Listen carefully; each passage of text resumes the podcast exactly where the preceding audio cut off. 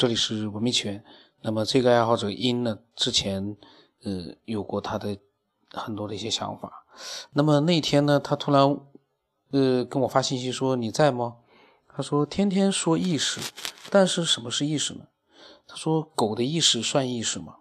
我我跟他讲，我说讲讲，因为我自己，你要是说狗的意识算不算意识，我就不懂了，因为我都不太清楚这个问题该怎么回答。他说：“像拉布拉多狗。”这么温顺的狗几乎不攻击人，但是呢，你从小虐待它的话呢，就会产生攻击人的行为。我问他，我说你感觉它会不会有一点我们说的意识？他说和很多小时候受到虐待的人很容易有攻击性人格差不多。他说我感觉呢，我们都是实验品，是更高的文明创造的意识，身体只是为了意识提供能量的。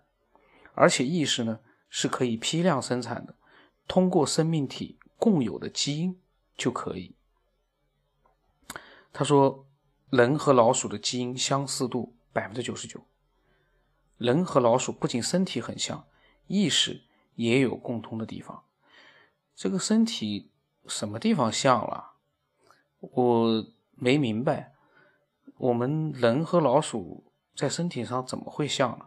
哦，他说了，他说身体方面呢，老鼠几乎会得人类都会得的病，比如说脂肪肝、糖尿病、高血压、高血脂、癌症。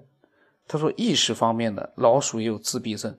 那么这些内容呢，都是他发给我的，我并不知道他所发的这些内容是他自己的呃从网络上的了解，还是呃。这些内容都是比较权威的，经过科学家去证实过的，我也不太清楚。反正呢，我觉得我们都可以听一听，了解一下。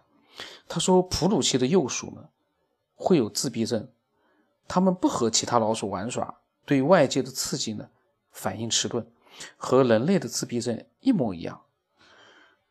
我说，那人和老老鼠的身体结构呢是不一样的。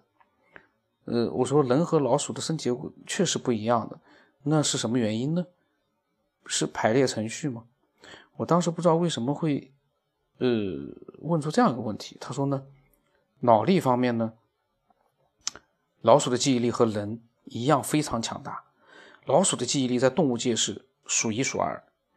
呃，另外这个我不知道他是怎么比较出来的，因为动物界难道做过记忆力的排名吗？我不太清楚。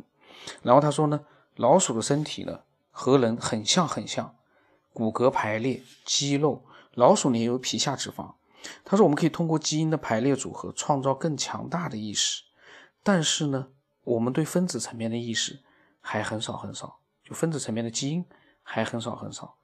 他说另外对了，他说老鼠身上毛也很少，而且呢很光滑，百分之一不同的基因造就了。不同的意识，那么他这他讲了这些话之后呢，我们就没有再聊天的那段这段时间。我看到他最后一句话呢，我突然在想，这个百分之一的不同的基因，假如他说的是正确的话啊，这个结论包括这个数字正确的话，那是不是就意味着其实最关键的就是那百分之一的基因呢？这是。这个爱好者英给我发来的呃想法，那么这些想法呢，呃不是很多。另外一个对老鼠呢，因为我不知道他对老鼠为什么会了解这么多，我感觉也挺神奇的。因为呃，可能难道他就是一个生物学的一个研究者吗？生物研究者吗？不太清楚，是也可能他是生物学家。因为我我总感觉普通人对老鼠他的了解可能不会这么多，那么它的内容就这么多，我也不知道该说什么。那么如果你有你的各种各样的想法和经历的话呢，呃，也欢迎你把它告诉我。微信号码是 B 幺 S 八。那今天这一期呢比较短，但是呢，呃，里面的内容不知道会不会给一些爱好者带来一些启发，有可能会有，也有可能没有。那么今天就到这里。